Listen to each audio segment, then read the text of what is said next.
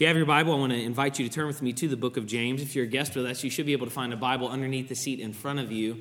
And if you don't have a copy of God's Word, please feel free to take that home. Consider that a gift from us to you. We would love nothing more than for you to take that home so that you might be able to read the Bible and learn more about Jesus Christ, uh, who He is, what He came to do, and how He saves us. So I'd love for you to take one of those, but you can open it up to the book of James. It should be somewhere around page 1011 in that Bible. And if you're not very familiar with the Bible, the large numbers are chapter numbers, small numbers are verse numbers. We're going to begin reading, even though we're studying James 5 1 through 6, in chapter 4, verse 10, in just a moment, as we continue to see how James has transitioned from a conversation about humility and the disregarding of the law and the disregarding of God's providence to now a warning to the rich. James writes, under the inspiration of the Holy Spirit, and he speaks to us with the same authority as Jesus Christ himself. We're here speaking to us today. Again, in James chapter 4, verse 10. Humble yourselves before the Lord, and he will exalt you. Do not speak evil against one another, brother. But if you judge the law, you are not a doer of the law, but a judge. There is only one lawgiver and judge, he who is able to save and to destroy. But who are you to judge your neighbor? Come now, you who say, Today or tomorrow we will go into such and such a town and spend a year there and trade and make profit. Yet you do not know what tomorrow will bring. What is your life? For you are a mist that appears for a little time and then vanishes. Instead, you ought to say, If the Lord wills, we will live and do this or that. As it is, you boast in your arrogance. All such boasting is evil. So whoever knows the right thing to do and fails to do it, for him it is sin. Come now, you rich, weep and howl for the miseries that are coming upon you. Your riches have rotted, and your garments are moth eaten. Your gold and silver have corroded, and their corrosion will be evidence against you and will eat your flesh like fire. You have laid up treasure in the last days. Behold, the wages of the laborers who mowed your fields, which you kept back by fraud, are crying out against you, and the cries of the harvesters have reached the ears of the Lord of hosts. You have lived on the earth in luxury and in self indulgence. You have fattened your hearts in the day of slaughter. You have condemned and murdered the righteous person.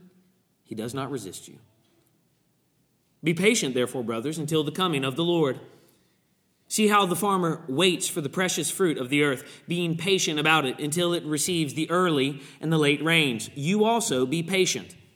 Establish your hearts, for the coming of the Lord is at hand. Do not grumble against one another, brothers, so that you may not be judged. Behold, the judge is standing at the door. As an example of suffering and patience, brothers, take the prophets who spoke in the name of the Lord. Behold, we consider those blessed who remained steadfast.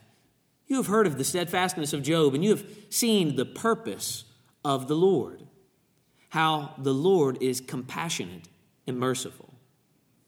But above all, my brothers, do not swear either by heaven or by earth or by any oath, but let your yes be yes and your no be no, so that you may not fall into condemnation. This is the word of the Lord. Let's pray. Heavenly Father, whom we know as Father through our Lord Jesus Christ, we ask that you would help us now as we turn our attention to your word. We ask that you would write these eternal truths on our hearts if we are in Christ. And Father, for those who are not in Christ, we ask that you would use these words to awaken them to the reality of their need for the Lord Jesus Christ, that you would do the good work of redeeming grace. Father, we ask that you would help us in this time together, that we might focus our attention because we know that the enemy would not seek to have us understand or apply your word to our lives. I pray, Father, for help myself. I pray that you would guard my mouth. Lord, we ask that as we study the scripture, that we would constantly be reminded of the responsibility before us there is not only opportunity to gather today, to learn together, to hear your word read, all of which are wonderful and precious privileges and opportunities that not all of our brothers and sisters around the world enjoy. But, Father, there is also the responsibility to apply this word, to respond in faith, and to reproduce its teaching for the good of other people as we're learning even the academy hour, so that we might do spiritual good to others, so that we might help other people follow Jesus. Father, we pray that you would help us do just that, that we would learn to help other people follow Jesus, that we would learn so that other people who do not know Jesus would learn that they can follow Jesus.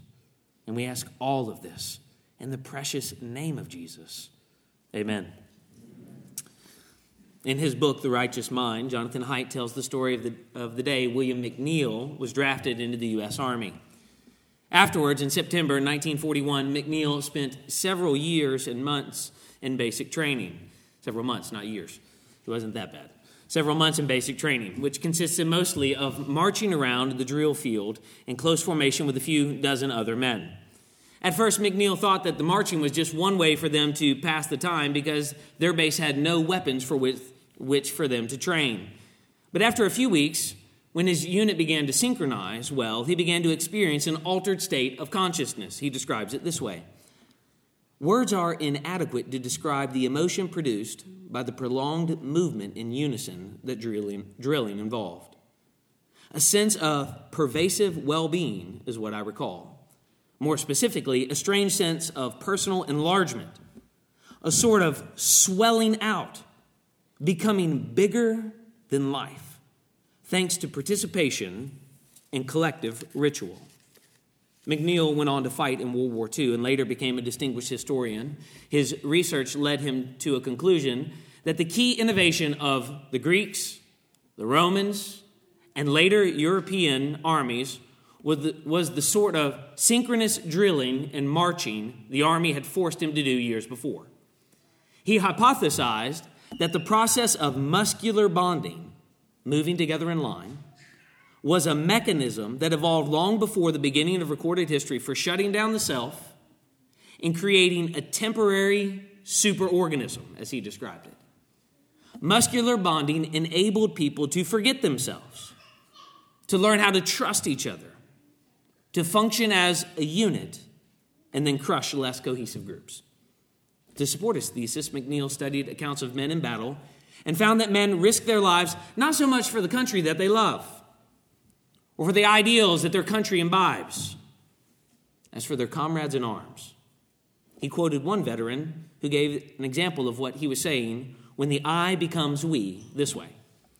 Many veterans who are honest with themselves will admit, I believe, that the experience of communal effort in battle has been the high point of their lives.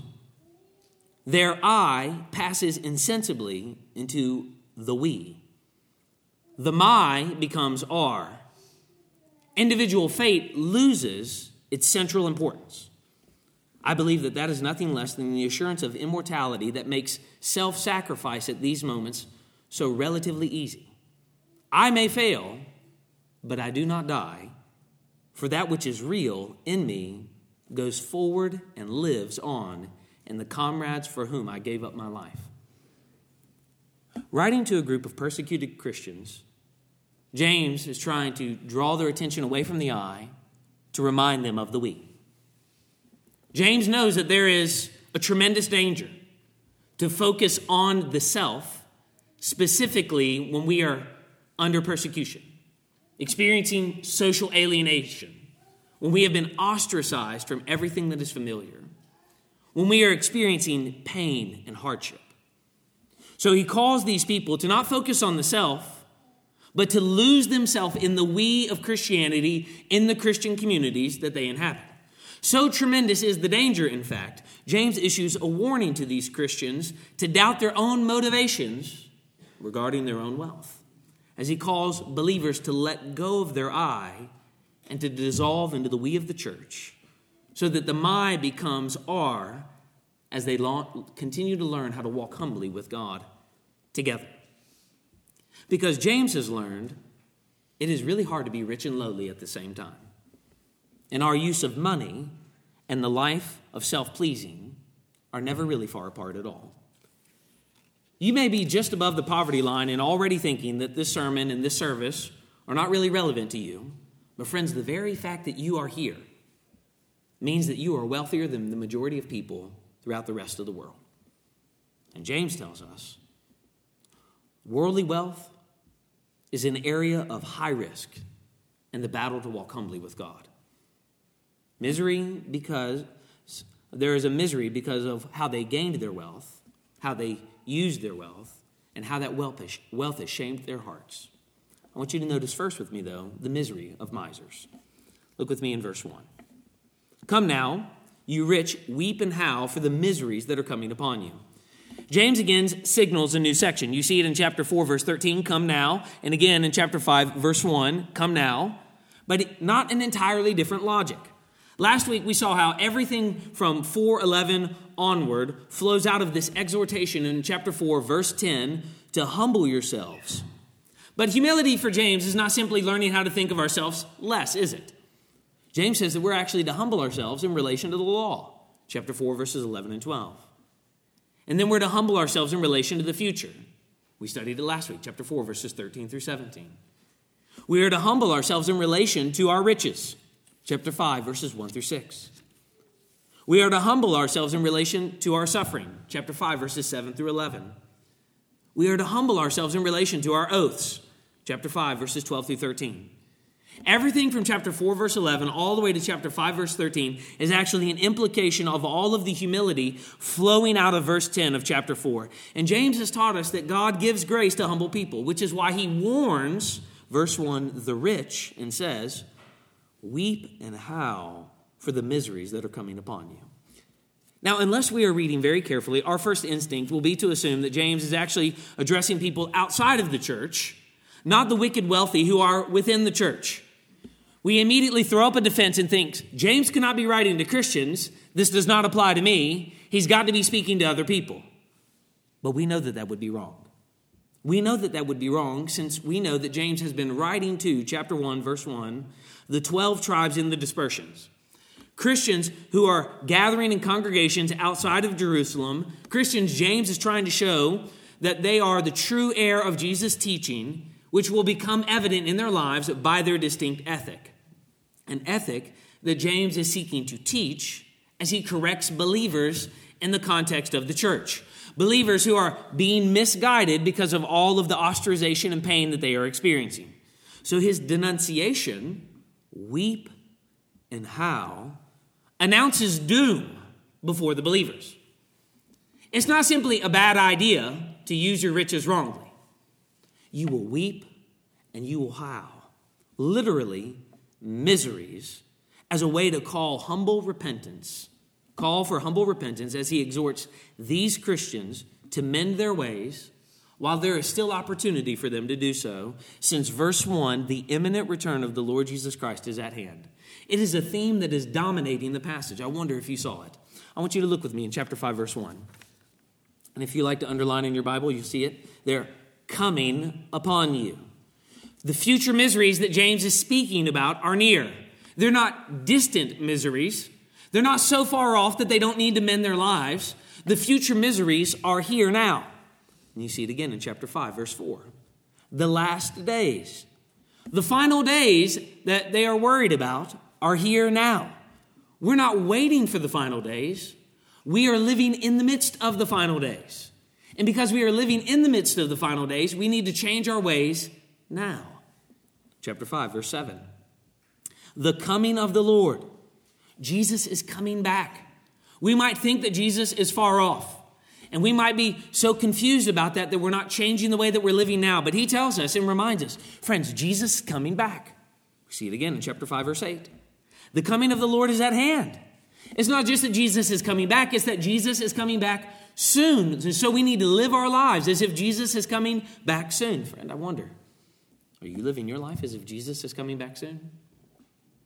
Are you living your life as if you are aware and prepared for the return of Christ? We see it again in chapter 5, verse 9. He is standing at the door, the position of being ready. It could be right now before the end of the sermon, so get ready. James's exhortation to humility in relation to wealth is actually anchored in the imminent return of Christ, just like his discussion on suffering that we'll look at next week. These Christians don't know the future. We learned that together last week in chapter 4, verses 13, 13 through 17. They know that they don't know the future now, and they know that they cannot control the future. So James wants these believers and us to know that what is before them, even though there is a lot of unknown, is the imminent return of Christ. You can't bank on tomorrow, but you can bank on the fact that Jesus Christ is coming back. So get ready. Friends, he is coming back.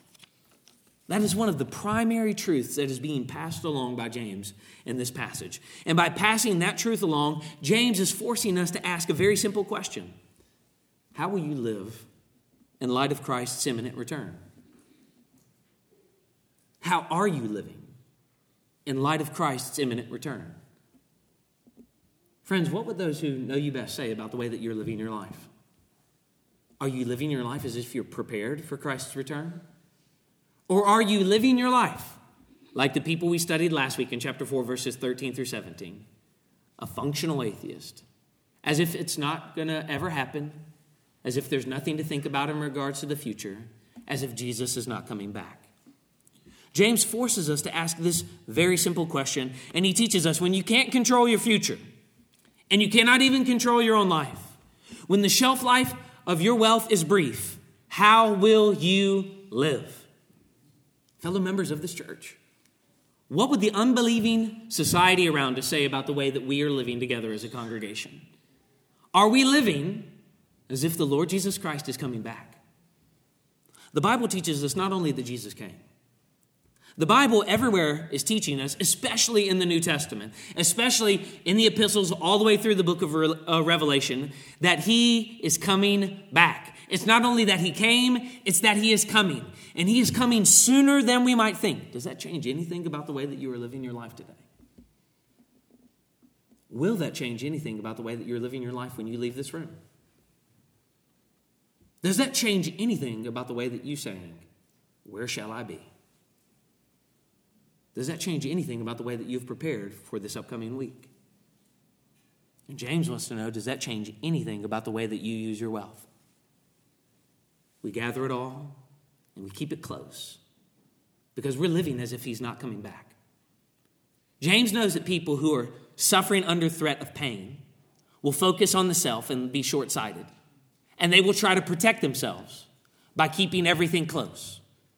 And they will forget one very important truth that Jesus is coming back. And everything that they hold so close and so tight fisted will be gone in an instant. Does it repurpose the way that you live your life and use your wealth? James says that it should because, verse 9, the judge is standing at the door. He, James tells us in chapter 4, verse 12, is the only lawgiver and judge who is actually able to save and to destroy. James is making a cohesive argument for us here. That judge is the one who is able to save us, and that judge is the one who is able to destroy us. Are you prepared to stand before him? Believer, the only hope that we have in life and death is that when we stand before that judge, we will be acquitted of all of our sins and all of our crimes because of our faith in Jesus Christ. The only hope that we have to stand before that judge is that Jesus Christ died on our behalf. So when we come before him, we're not coming with wealth. We're not coming with the certainty of knowledge of the future. We're not coming with accomplishments. We're coming with open hands that are drenched in the precious blood of Christ, and we stand before Him saying, Guilty though I am, pardon me because of Christ. An unbeliever, if you are here, be warned as James is warning everyone here, people even in the church, that that judge, though he is merciful to pardon those who deserve death, that judge will destroy all who are unworthy of everlasting life. That that judge will bring punishment and pain and that judge is not as far off as you might think. You live your life as if every day is guaranteed. But James has already rattled everything firm underneath our feet and says, You don't even know what today will bring. You can't control your life. You're not even sure if there will be a tomorrow. You can't even guarantee that you'll make it to the end of the day. And when that day comes and that hour comes, are you ready? to stand before the judge. In that moment, will you stand before the judge confident because of how much you've amassed for yourself? and all of the things that you have accomplished to impress yourself and other people? Or will you stand before that judge with empty hands, drenched in the precious blood of Christ? James, as he's speaking to these people and warning them, is reminding them of the uncertainty of the future and the uncertainty of all of their wealth. And in so doing, James is actually trying to prepare them for one particular moment the coming of the Lord Jesus Christ. Friends, if you're an unbeliever, you can be prepared for that moment. We've been singing about it. We've been confessing truth about it. We've read scriptures about it. We're proclaiming it to you right now that the only way to be prepared for that moment is to turn away from your sins and to trust in Jesus Christ, to uh, plead his substitutionary death and his death defying resurrection on your behalf. Friend, if you want to do that, you can do that right now and be prepared to stand before the judge. And if you have questions about how to do that, we would love to talk to you and open the Bible with you so that you might learn more about Jesus Christ. Find me at that tunnel following the service. Find one of the elders at one of the other doorways. We would love to speak to you. But, believer, these truths are not only for the unbeliever, are they? James is writing to a church, a room filled with people just like this. And he is telling them, be ready. He is coming. Live for that moment. Do not live with the uncertainty of your plans, do not cling to your wealth, but be ready for his return. James is trying to call all of these people to pay attention to the lawgiver and judge. And he says that this lawgiver and judge will save and destroy. He will save all who have faith in him, and he will destroy all those who live their lives as if they're above the law, as if they're in control of their future, as if the way that they are using their wealth, it does not matter. So James tells the wicked wealthy in the church how they should live. They should, verse 1, weep and how. The men and women the world tells us to be like rich. The men and women that we actually, if we're honest in this room today, really want to be like rich. The men and women that we think, and the world tells us, are happy and tear free, James says are not. They will weep and they will howl. Everything that we want, everything that they have, will be gone in a moment. Why?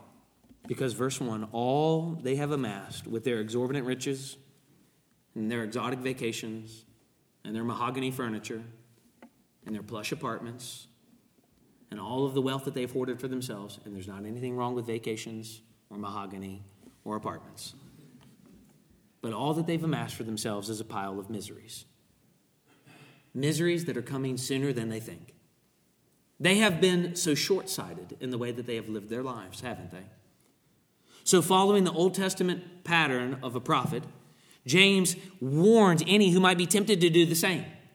Don't just gather for yourself and hoard for yourself and keep for yourself and live without respect to God for the future. Don't live as if you're above the law. You need to live as if He is coming back sooner than you think. And He tells all of the wicked wealthy and all of the believers in this church who might be prone to use their wealth in wicked ways to weep and to howl. Why? Because worldly wealth is an area of high risk in the battle to walk humbly with God. And our community knows that as well as any community in our country. We have so much and seem to have no needs. We have big things and opulent things and many things, and we can go places and use them to do other things. And we have no need of God or repentance or faith or dependence or trust. You want to know the thing that I think is the greatest problem for our community? Is we live in a community filled with people who don't think that they have any problems. They don't believe they're sinners because they don't have any problems. They think all the sinful people live in West Philadelphia because they have problems. They can't get their life together. But James says, Your life is not together. Their life is not together.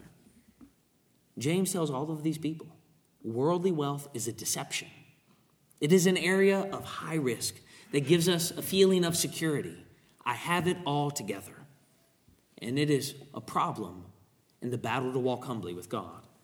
The misery of misers Notice, second, misery because of the way they used their wealth. Look in verse 2.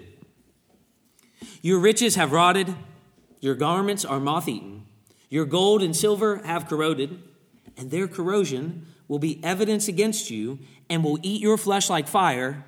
You have laid up treasure in the last days.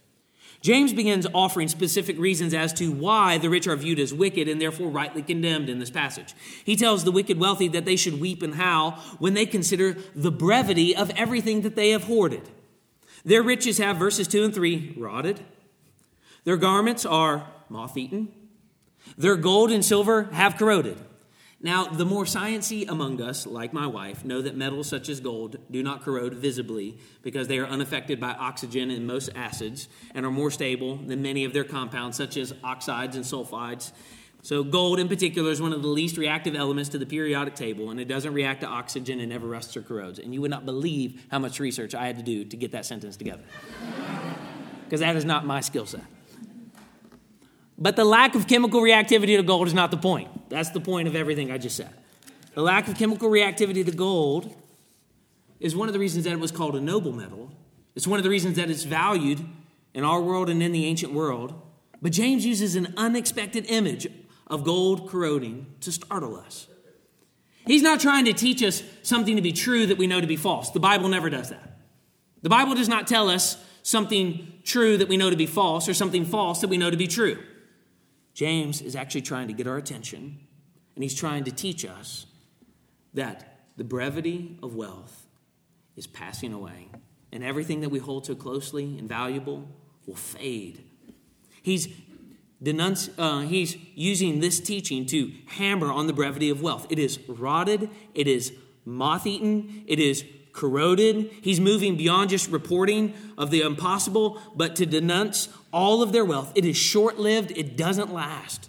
Throughout verses 2 through 3, James is asserting that the wicked person's riches and their clothing and their precious metals have all deteriorated and now sit in ruin. How can this be? Especially when the early Christians who were reading James' letter out loud and this condemnation could see people walking around in fine clothing and having shining jewelry all, all on them. James is speaking in a metaphorical fashion for the people. And in so doing, he says the wicked person's riches are rotted in the sense that they've been hoarded instead of being used for the good of other people. After all, when we just think of what he said, crops harvested and traded and eaten don't rot, do they? But they rot when they're hoarded to no purpose. And it's the clothes that are worn regularly that never get moth eaten. But the ones that you leave sitting for the rest of the year, and they sit month after month after month, are moth eaten and they're hoarded to no purpose. And money invested for a purpose doesn't corrode, just money that is amassed for show, hoarded for no purpose, and it yields no profitable return. Once again, the parable of the rich fool is fitting. If you have your Bible, turn with me to Luke chapter 12.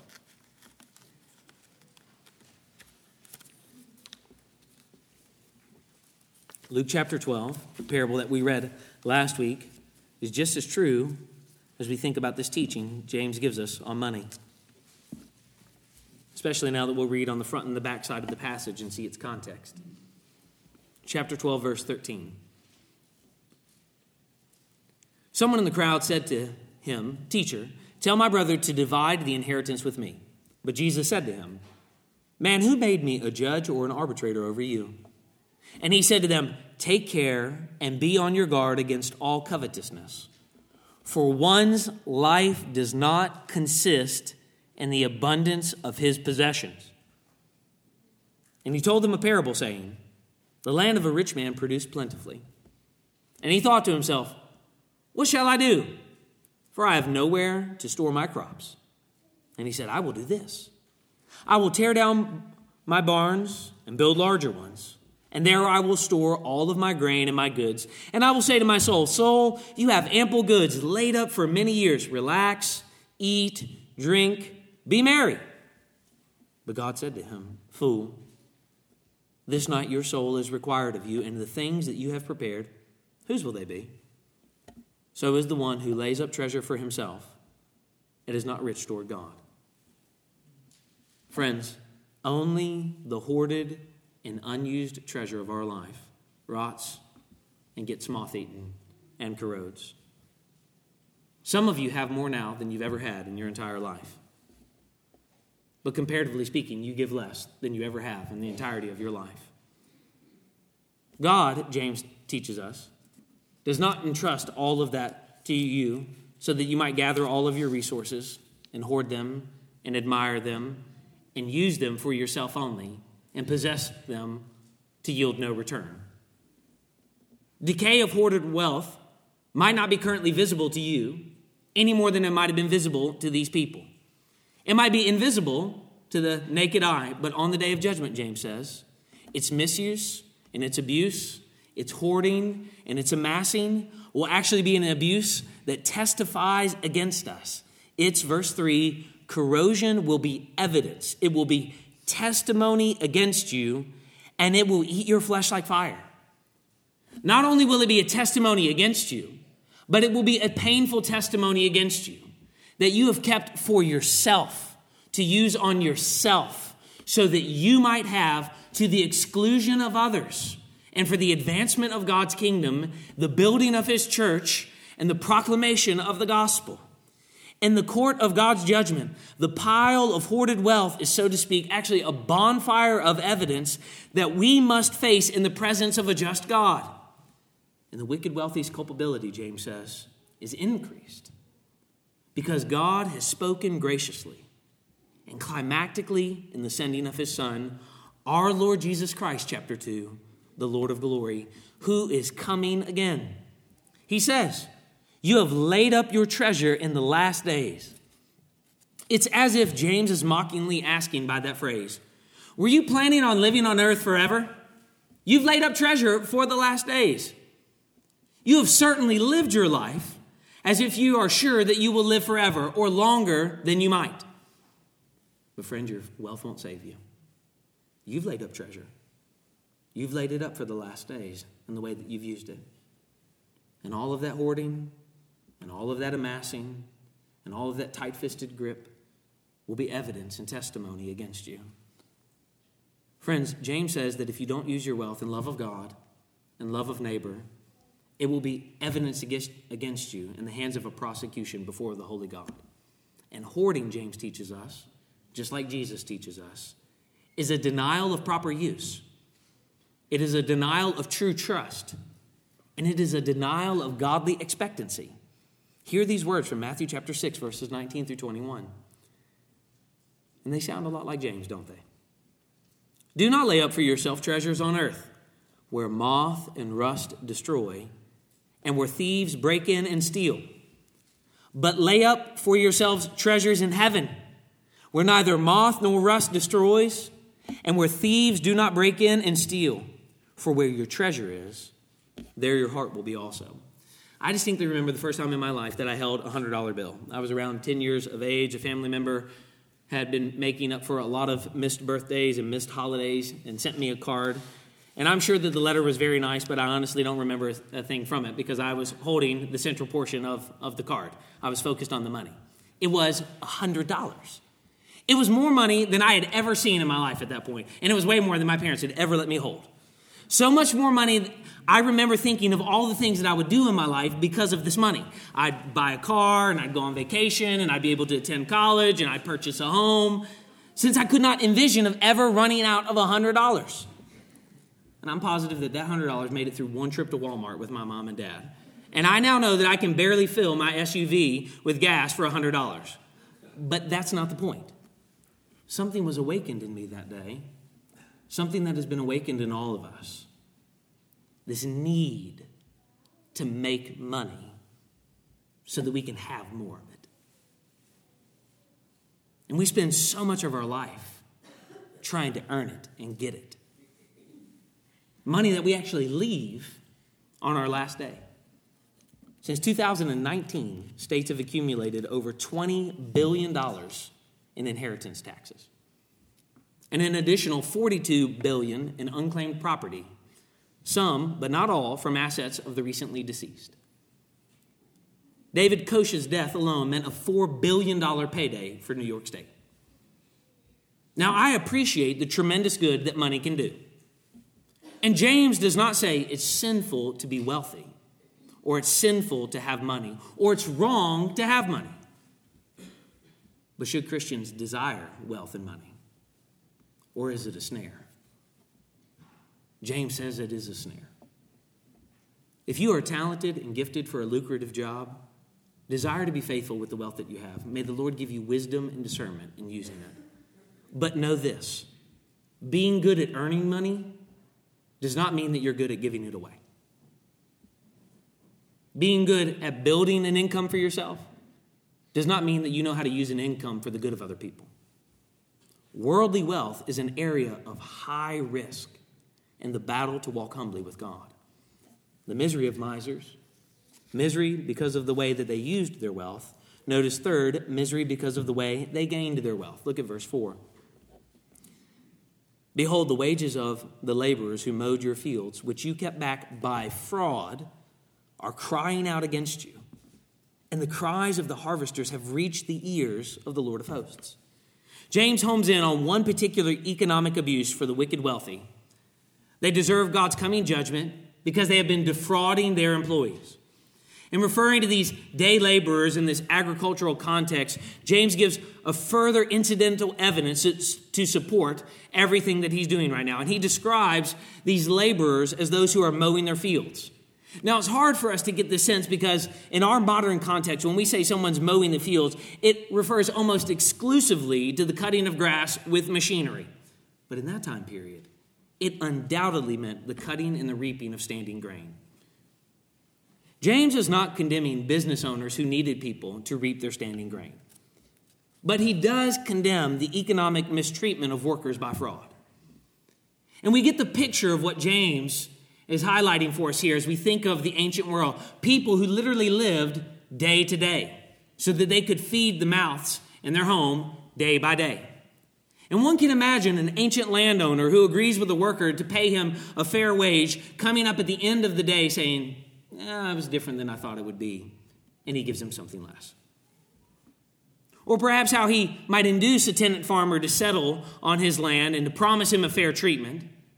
And after settling on that land and promising him a fair treatment, when relocation would be difficult for the person, he seeks to squeeze everything out of his life and never makes it fair. Common agricultural laborers would have been at a huge disadvantage, and they would have essentially had no recourse.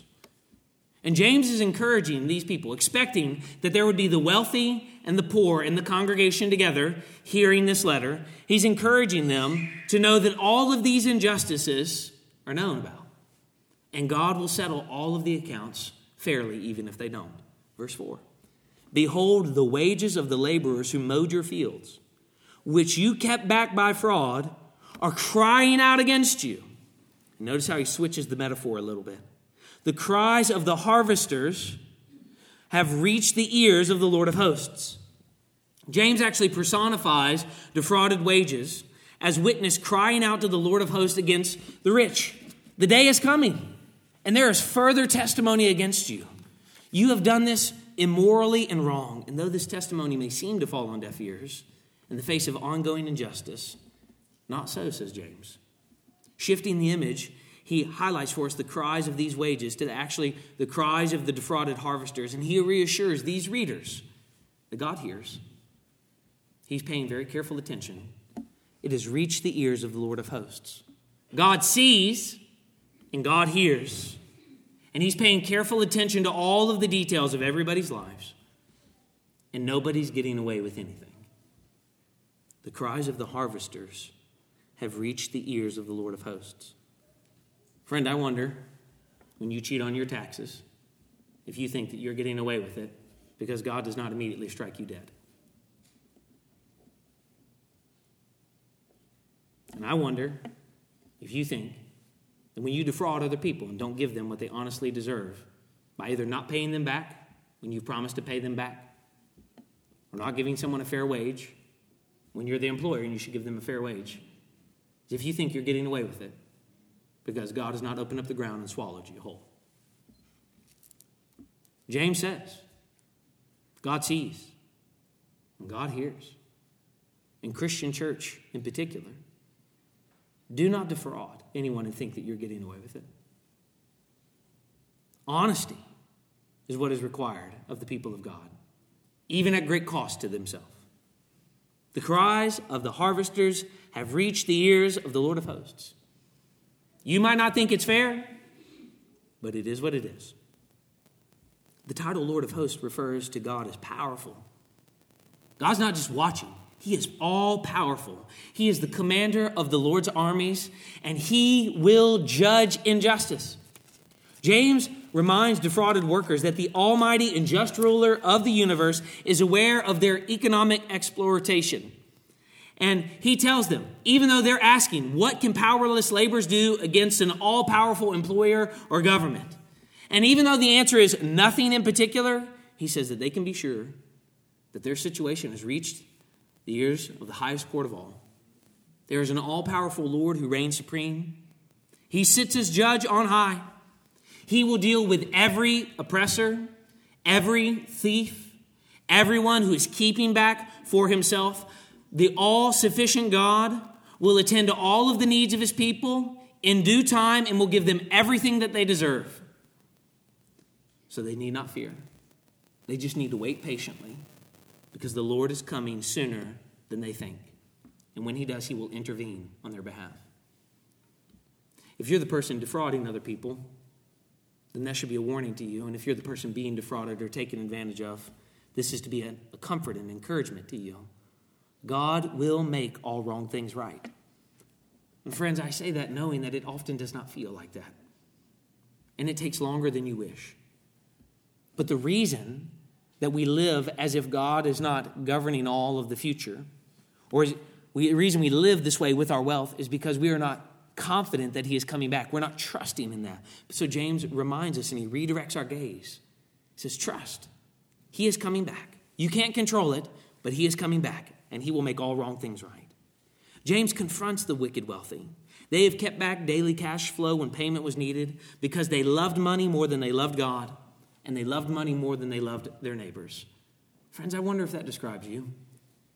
That you love your money more than you love God, and that's evidenced by the fact that you love your money more than you love your neighbors. James wades into this economic injustice in verse 4. And without discussing specifics of what that looks like today or how we might go about fixing it, he makes it very clear that God would define harm and injustice more broadly than simply bodily physical harm. And the downsides to hoarding earthly treasures, one of our members reminded me this week for ourselves, and for the fraudulent acquisition of wealth is not simply limited to being short sighted and naive. Not only are you gathering immorally excess goods that are worthless in light of eternity, but you are depriving them from other people who need them here and now, which is why God gives them to the church so that the church might steward them together for the good of other people. Because worldly wealth, James tells us, is an area of high risk in the battle to walk humbly with God. The misery of misers, misery because of the way that they used their wealth, misery because of the way they gained their wealth. Notice, fourth, misery because of the way their wealth shaped their hearts. Look with me again in verses 5 through 6. You lived on the earth in luxury and in self indulgence. You have fattened your hearts in a day of slaughter. You have condemned and murdered the righteous person he does not resist you. The picture is incredibly vivid for James. James condemns the rich who have enjoyed their material prosperity without regard to whether they have rightfully acquired it or if they have any obligation to share it with other people. You have lived on the earth in luxury and self indulgence. It seems that they've gotten away with it. Just like we read in Psalm 73 earlier, we look out and what do we see? We see the wicked seeming to get away with it. They have, and they get away with it, they get to do, and no one gives them a hard time. And then what does the psalmist say? And then I considered their end. I remembered.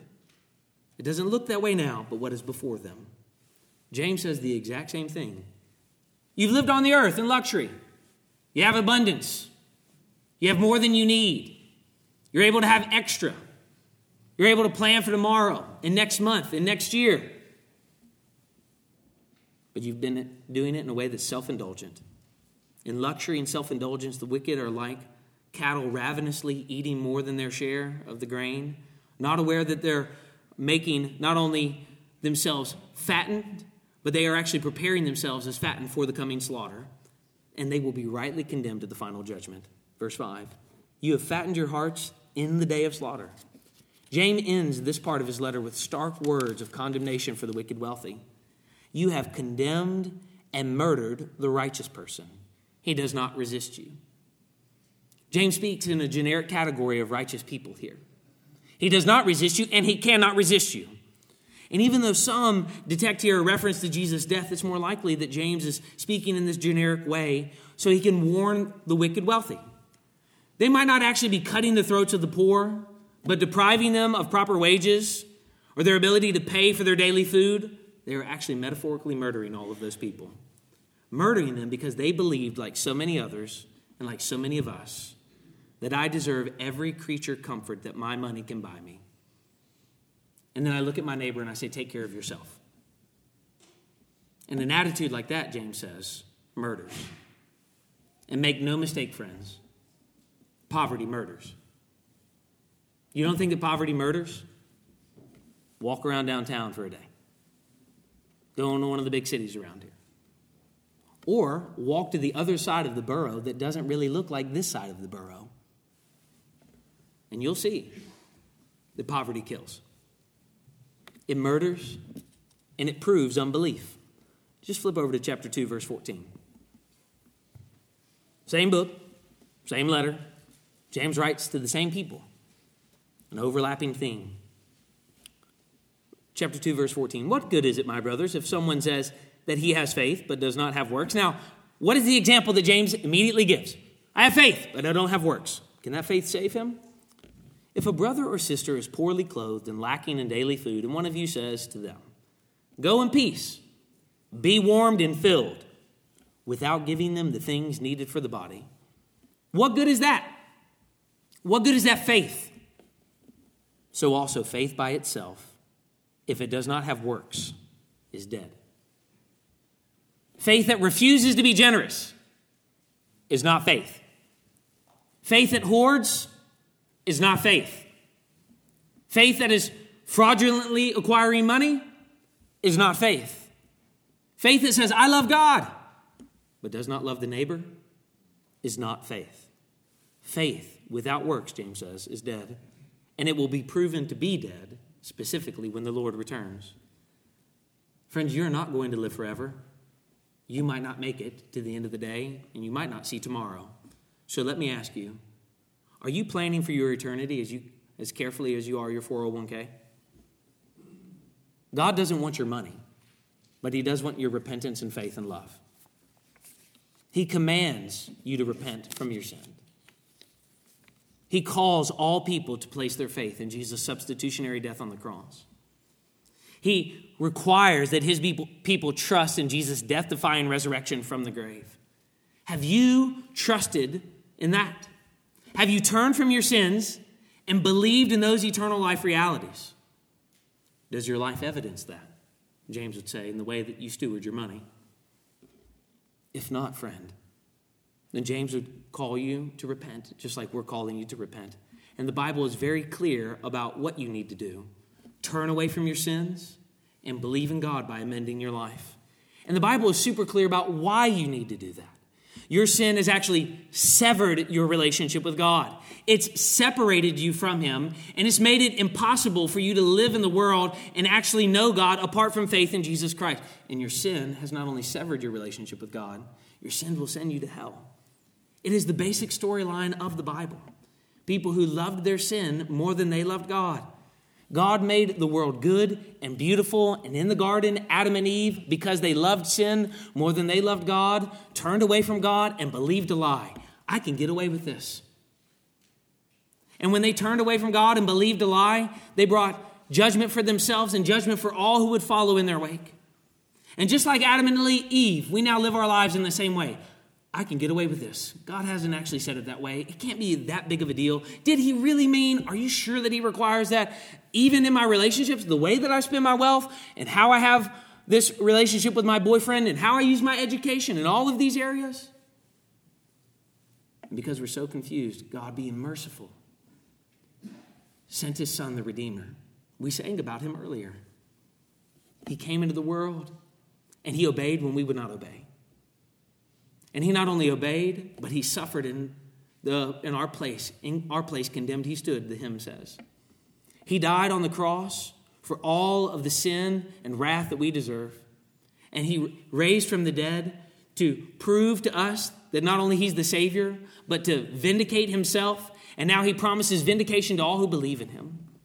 And all who trust in him and trust in that substitutionary death and trust in that vindication, James says, live different lives because of it. Because it's really easy to say, I follow Jesus, and never change the way that you live. That was true in the first century, and that's true in the 21st century.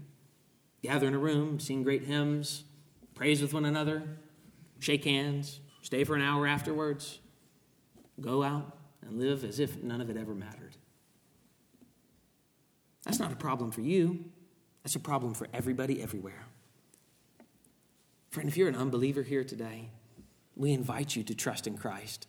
We are calling you to repent, but we are calling you to amend the way that you live your life. It must be totally different. And, believer, let me ask you are you as creative in trying to find ways to give your money away as you are in trying to make your money? One of the ways that you declare independence from your money and your dependence upon God is by giving it away freely. We spend so much of our lives trying to figure out how to make money and how to save money and how to use money on ourselves that we spend very little time on how to give our money away so that it might be a blessing to other people and honor God and be used for the good of others and the advancement of God's kingdom. Let me ask you it this way What keeps you from spending all of your money on yourself other than the limits of your own income? Have you ever considered that you might not need to buy something not simply because you cannot afford it? But because it's bad for your soul. James says, worldly wealth is an area of high risk in the battle to walk humbly with God. And in so doing, he leads us to a couple applications. First, James 1 5 to 6 stands as a fitting reminder of how God seriously values the fair treatment of all people. And one of the ways that he evaluates the fair treatment of all people is how we use our money for the good of other people. Are you using your money for the good of other people? In your home and outside of your home. Second, God cares about the mistreatment of other people, and He will hold their oppressors accountable. Friends, do you realize that God will hold you accountable? And are you living your life as if you will be held accountable, and God is coming back to do that? Third, we are to remember that the love of money is the root of many evils, and it was the love of money that betrayed the Lord Jesus. How much did Judas sell him for? 30 pieces of silver. The love of money is the root of all kinds of evil, and the love of money betrayed the Lord Jesus. And the love of money right now will betray our faith in the Lord Jesus. Fourth, prudent faith, uh, saving and, and sinful hoarding are not set in opposition against each other. James does not say don't save and don't plan. James is saying sinful hoarding is a problem. So we are to amass our wealth so that we might use our wealth, not just for our good, but for the good of other people. Fifth, this teaching confronts us about where our trust is placed. So I'm just going to leave it for you to answer yourself this afternoon, or maybe with one of your friends or in your small groups if you gather in one or an accountability group. Where is my trust placed? And what does my money teach about that? Six, especially members of our church. One of the ways that you go to war on the love of money and wealth and finances is by giving and tithing in the context of the church. If you're a member of our church, you have covenanted to give faithfully to the church. And there might be unique circumstances that prevent you from giving it all. And if there are those circumstances, find one of the elders so that we might be able to serve you and help you. But if you're a member of the church, one of the ways that you have covenanted to help build the church and you go to war on the love of money is by faithfully, regularly giving so that you might build something that, God willing, will last beyond our lifetime. A church that would be a blessing to this community should the Lord tarry and give life, our prayer should be that we would give and live in such a way that a hundred years from now, somebody else would be standing here and other people would be seated there, faithfully declaring the word and ministering the gospel in this community. That's what we're investing in. Just like we stewarded all of that money this past week to invest in 100 pastors who actually impact thousands of people So, all of that food that we bought and all of those things that we did was not simply to make sure they had a nice day, but it was to bless them so that they might be a blessing to others. We are putting an investment in something far reaching and eternal. When Jonathan Haidt began writing the happiness hypothesis, he believed that happiness came from within, as Buddha or the Stoic philosopher said thousands of years ago. You'll never make the world conform to your wishes, so focus on changing yourself and your desires. But by the time he finished writing, he had changed his mind and he realized that happiness comes from between. It comes from getting the right relationships between yourselves and others, yourselves and your work, yourselves and something larger than yourself. James, as he's writing to these people, is telling them, you actually have a clear view of how to live humbly when you live together. And you begin to invest in things together beyond yourself. And one of the ways that we show that we're a part of something larger than ourselves is by using our money to build things bigger than ourselves. So James says how we use our wealth is actually an adjunct to a humble walk with God. He shows us the pits so that we might not fall into them. That's how this passage flows out of chapter 4 verses 13 through 17. One both of them speak of uncertainty and insecurity. The first part speaks on the uncertainty and the insecurity of the future. And the second part speaks of the uncertainty, the insecurity of our riches. You can't count on either of them. So all you can do is depend upon the Lord. You can depend upon the Lord. And James forces us once again to ask a question, as one of our members reminded me. How would you like to reach the end of your life and realize that all of your saving and planning amassed you a pile of rotten garbage? The Lord will provide what we need. And while that doesn't actually excuse us from poor stewardship, it does mean that if we're running hard after building treasure troves for ourselves, we should be warned that all of our lives should be lived trying to build the currency of heaven. As Mark said on Sunday night, nothing has been given to us that God does not want us to give to other people. And if your treasure is in heaven, you'll think about heaven. But if your treasure is on earth, you'll think about earth and live for earth. Let's pray. Father, I thank you for these, my friends. Father, we pray that you would redirect our eyes and the affections of our hearts,